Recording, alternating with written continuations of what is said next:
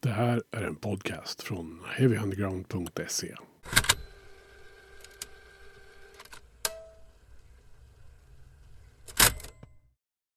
Men Johan Sundberg, välkommen till Heavy Undergrounds podcast. Det är ett intressant nöje att ha dig med. Tack så mycket. Eh, du kallas för Punk-Johan.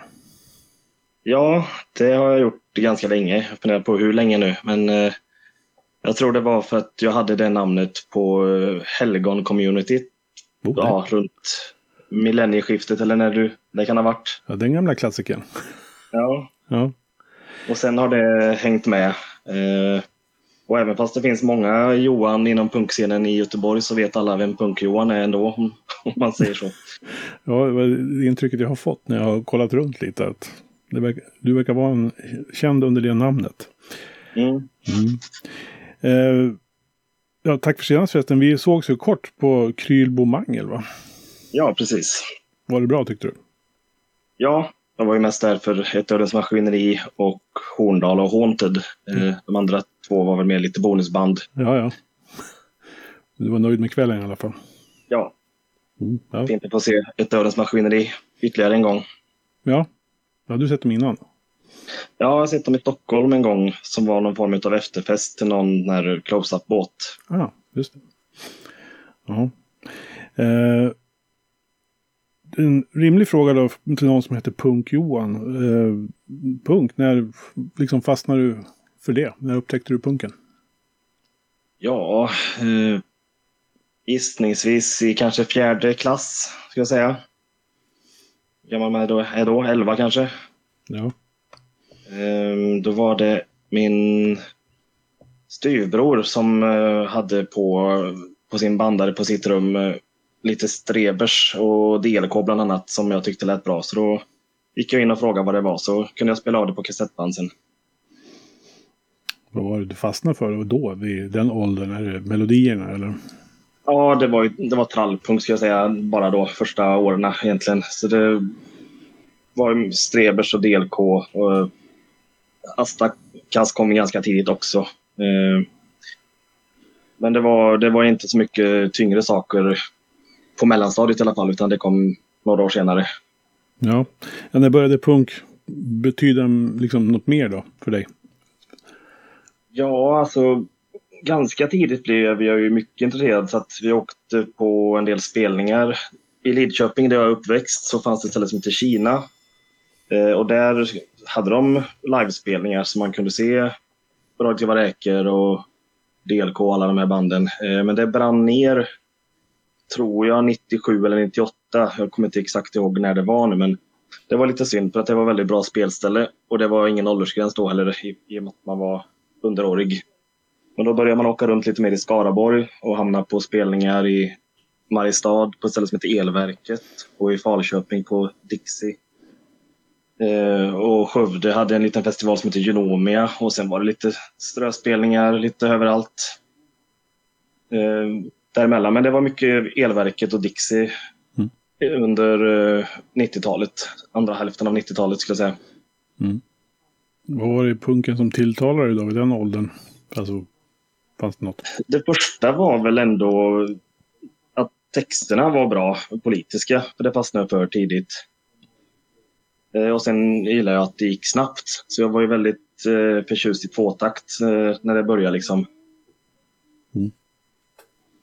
Innan hade man inte, man visste inte så mycket om musik när man var i tioårsåldern. Eh, Då hade man hört lite så här som föräldrar spelade. Man hade hört lite Magnus Uggla och lite Eddie Meduza och lite allt möjligt sådär på svenska. För jag tyckte ändå om det svenska för att man förstod. Jag hade knappt lärt mig engelska på den tiden så det var ju det var ju det svenska som var, var bra då liksom. Och att det gick snabbt. Har du spelat själv någon gång förresten? Eh, nej, faktiskt aldrig. Eh, jag har aldrig känt mig speciellt musikalisk. Eh, jag har körat på en skiva en gång bara. Eh, och det var faktiskt med DLK. Ja. på en låt som En öl till. Oh. Så det är mitt enda musikaliska framträdande jag har gjort. Ja, jag tänkte det ligger nära till hands med just punk att man spelar själv också. Men, Ja, det har jag aldrig heller gjort. Nu kallar jag mig inte för punkare, men man har ju liksom hängt i de kretsarna lite grann. Så. mm. Ja. ja. Men, jag var eh, mer agera mer reseledare åt mina kompisar när vi skulle ut på olika äventyr i Skaraborg. och, och sen så blev det att man åkte runt och lärde känna lite band. Så att, eh, sen dröjde det inte jättelänge när man började arrangera eller var, hjälpte till och kanske tipsa om band först och kanske till och med bokade ett band åt några andra som höll på att arrangera. Att man var någon form av mellanhand lite så i början. Mm. Lite så man kom in på arrangörsdelen istället. Ja. ja, vi pratade lite om det. Jag tänkte, vilket var, vilken var den första spelningen du var med och arrangerade sådär på riktigt? Kommer du ihåg det? Uh, jag tänker på några grejer i Lidköping som hette Solkult, men då var inte arrangör den bemärkelsen utan jag bokade två eller tre punkband till den. Uh, så det var ingenting som jag var med och jobbade för sen under själva minifestivalen om man säger så. Det var en endagars utomhus gratis grej så jag hade väl bokat Frost och Veckans klubba om jag inte minns fel. Och detta var väl ungefär 2002 kanske, något sånt. Mm. Och sen några år senare så flyttade jag till Göteborg. Och då började jag gå på, det var anledningen till att jag flyttade till Göteborg från första början var att man var på så mycket spelningar i Göteborg. Eh, så då började man gå på en del här och lära känna de som arrangerade och det började väl med att jag eh, snyltade mig in på en klubb som heter Klubb Punkterad och var DJ eh, på deras klubbar. Och sen så började jag tipsa om lite band. Och sen så blev jag med liksom som en utav ja, eh, i kärnan om man säger så. Som vi, ja, fyra, fem stycken som har hållit ihop. Liksom. De hade ju klubben några år innan jag joinade men eh, sen har det rullat på. Det har inte varit så mycket spelningar sista åren på grund av corona men vi mm. hade, har kört ganska många gig eh, under noterad paroll i alla fall. Mm. Eh, vilken, vilken typ av band är det du har bokat då? Kan du ge några exempel på spelningar som du har fixat genom åren som du är så extra nöjd med?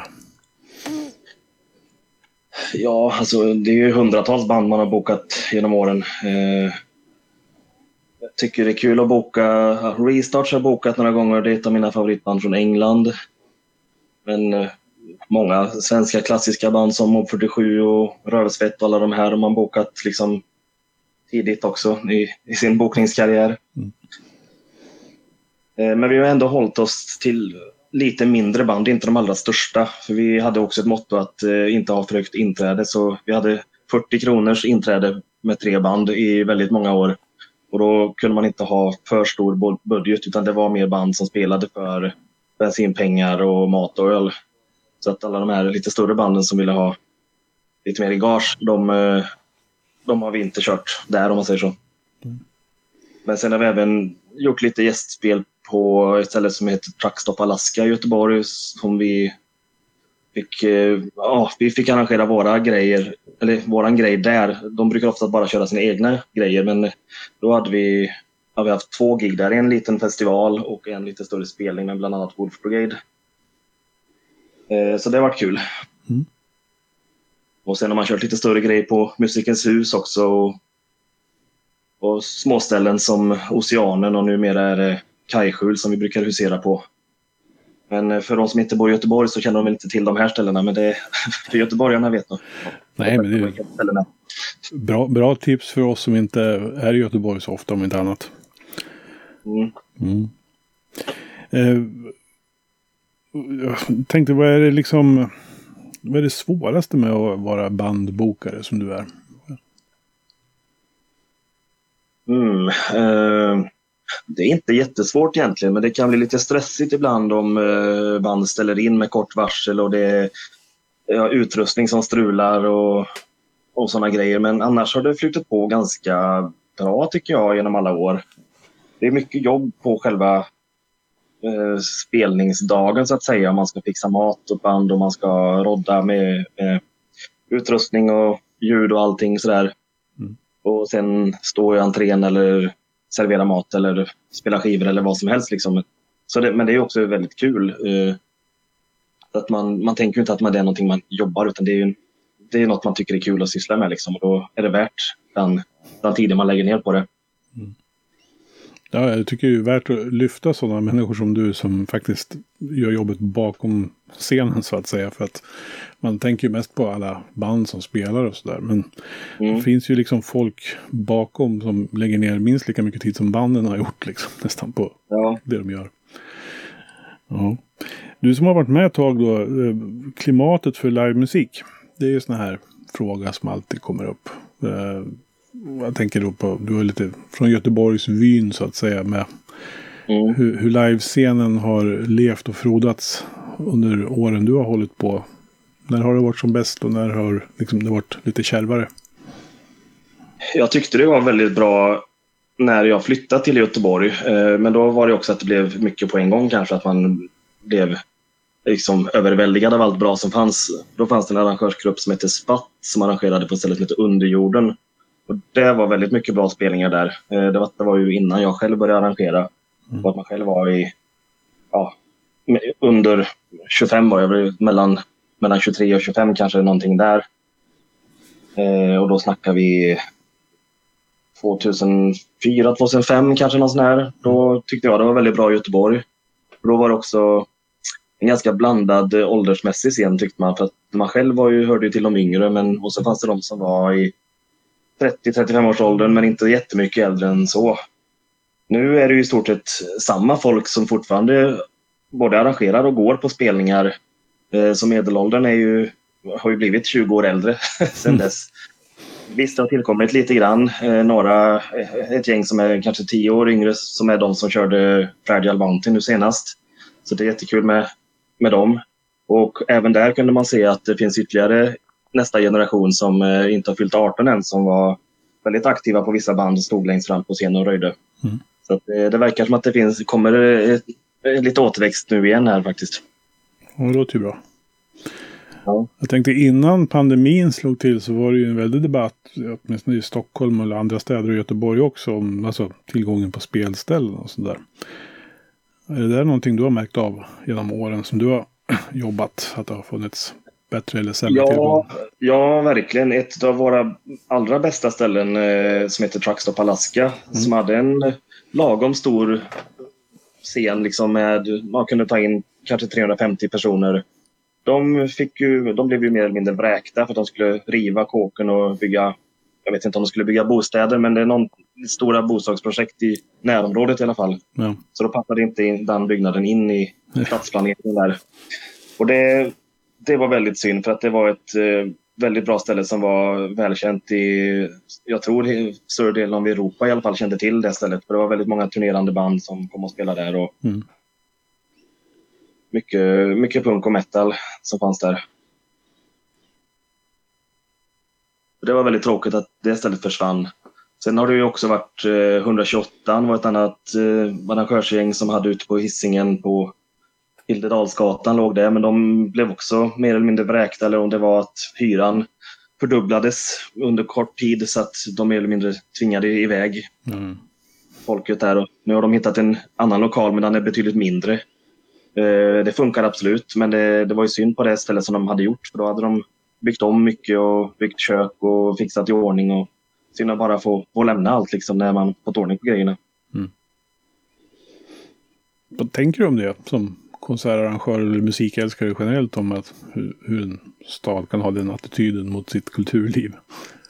Det är ju väldigt tråkig inställning för allting börjar ju nedifrån om man säger så. Man kan inte bara börja ha stora konsertlokaler som, som tar flera tusen personer för att det är ju inga band som startar i den änden.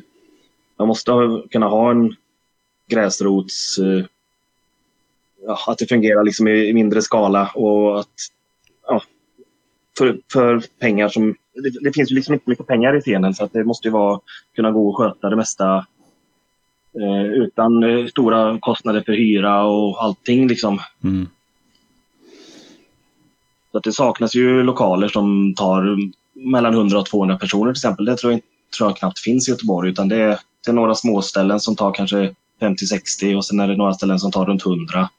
Och sen kan man gå upp till 350 personer kanske och sen är det 700 personer. Så det, det, finns ändå några scener så men eh, inte så mycket punkhak längre som är renodlad punkhak. Nej. Nej, det är ju tråkigt tycker jag. Mm. Det ger ju liksom en, en, levande stad på ett annat sätt än när det ska vara så väldigt, väldigt genomtänkt allting. Uh, ja.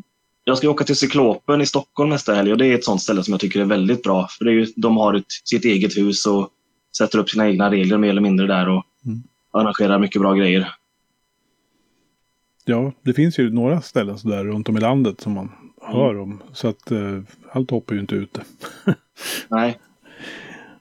Ja, om du skulle ge något råd till någon som sitter där och funderar på att börja arrangera spelningar.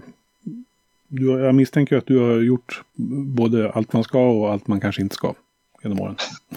Ja, nej, men det, det, är inte så svårt egentligen. Det är väl bara att ta första steget. Man behöver ju ha någon form av lokal om man inte kör utomhus i något tält eller något sånt där. Eh, och sen så behöver man ha lite ljudutrustning. Eh, om det går så kan man alltid få banden att skrapa ihop så att man kan ha att banden hjälper till med all ljudutrustning så att man inte behöver stå för så mycket eget. Men att man kanske behöver fixa lite andra, eh, ja, lite högtalare och grejer. Eh, men det, ja, det får man kolla om man, man har någon som kan låna ut detta eller eh, man får kolla runt lite bland, bland vänner om, man, om det är någon som kan hjälpa till där. Mm. Eh, ja, sen när du börjar boka band och då får man ju höra av sig till de banden man tycker är bra. Mm.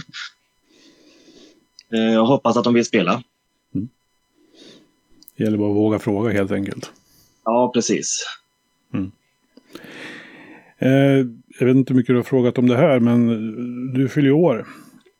Vad jag har förstått. Ja. ja, det gör alla. Ja. men du, jag fyller jämnt här nu om några veckor. Precis. Ja, man får... 10 september fyller jag 40. Ja, man får gratulera. Ja. Eh, och det firar du med en fest som eh, går av stapeln den 10 september. Ja, precis. Mm. Så det kommer bli en eh, lite större tillställning på Musikens hus i Göteborg.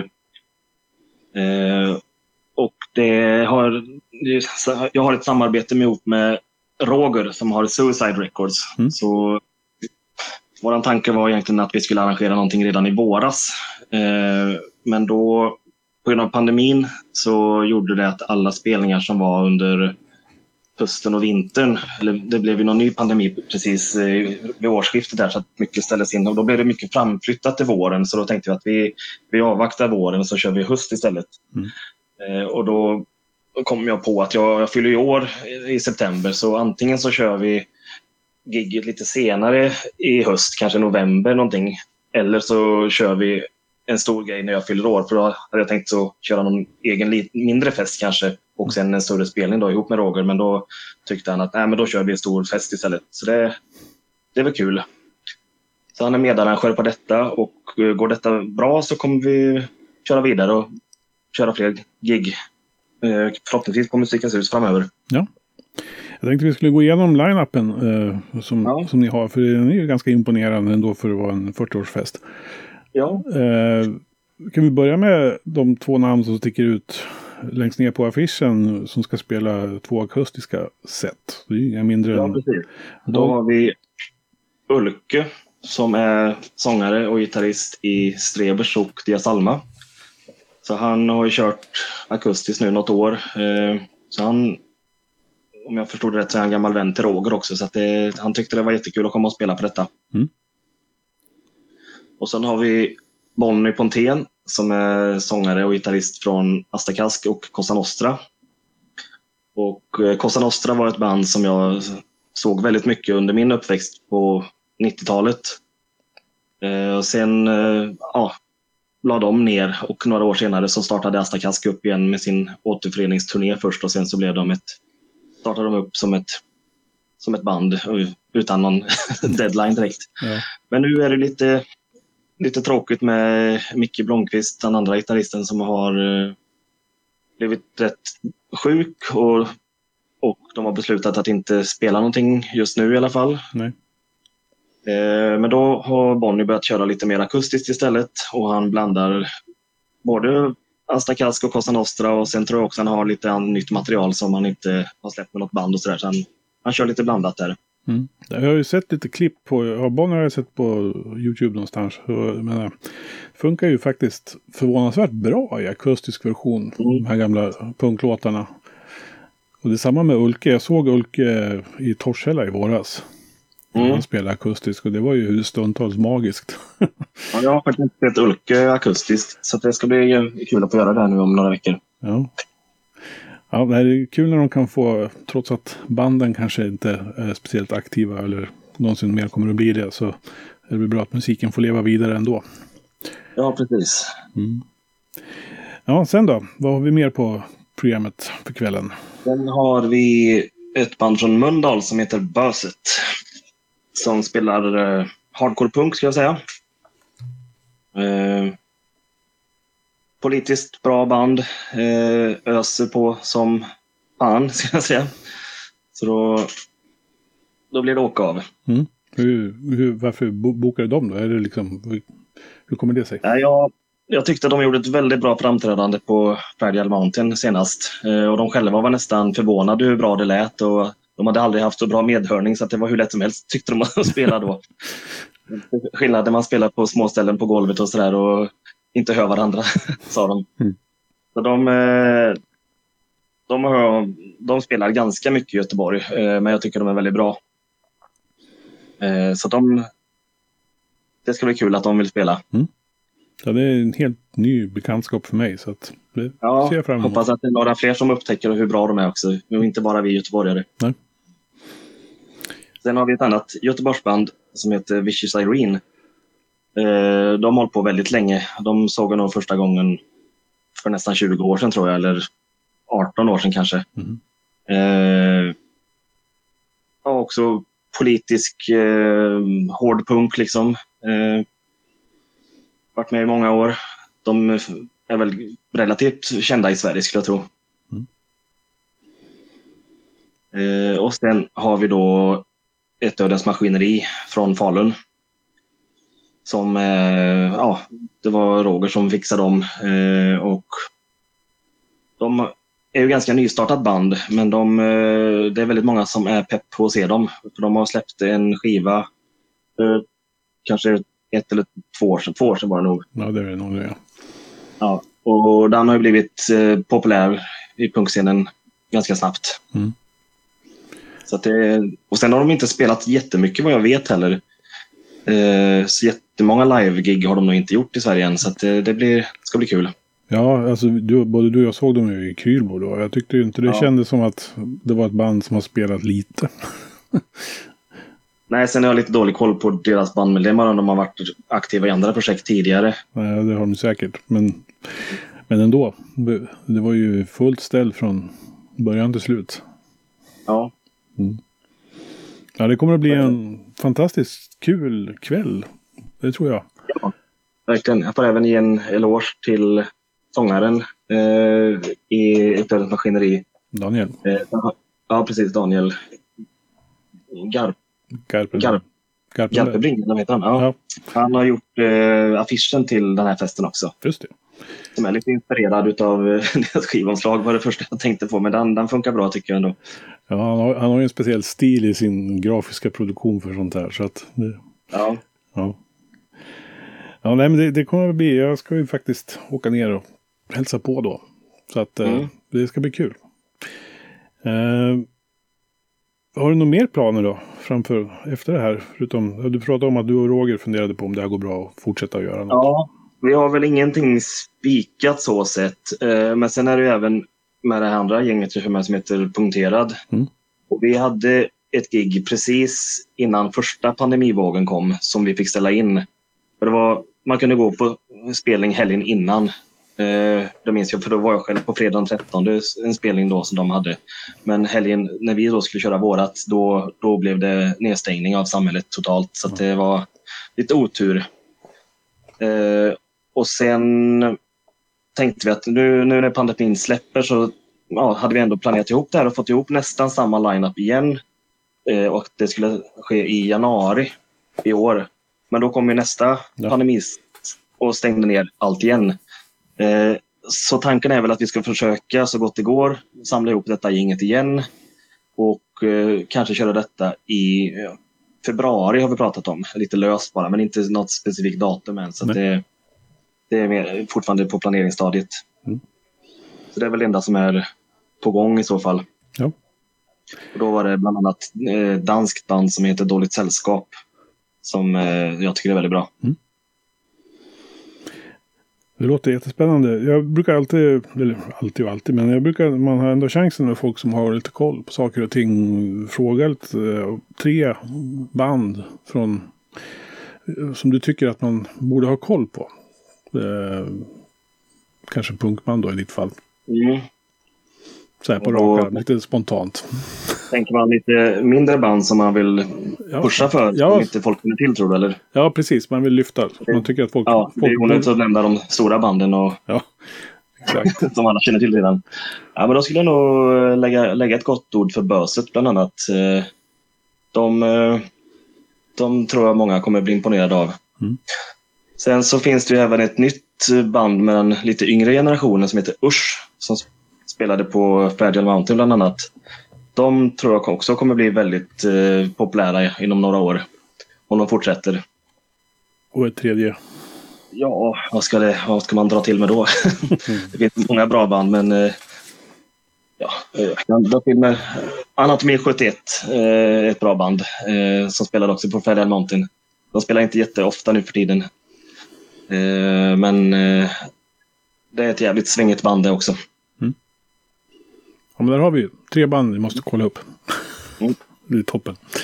Du Johan, eh, det här kommer att bli jättebra den 10 september och jag ser verkligen fram emot det. Och det har varit kul att ha med dig i podcasten. Mm. Så ses vi i Göteborg. Ja, ja. tackar så mycket för att jag fick vara med. Du har lyssnat på en podcast från heavyunderground.se. Jag som säger det heter Magnus Tannegren och är den som producerar och intervjuar i den här podcasten. Vill du veta mer om det här avsnittet eller om podcasten i allmänhet? Besök heavyunderground.se eller leta upp oss på de sociala kanalerna på Facebook och Instagram. Tack för att just du har lyssnat. Hey, I met you. You are not cool. I know. Even when I thought I was, I knew I wasn't. Because we are uncool. I'm glad you were home. I'm always home. I'm uncool. Me too. You're doing great. You know, the only true currency in this bankrupt world is what you share with someone else when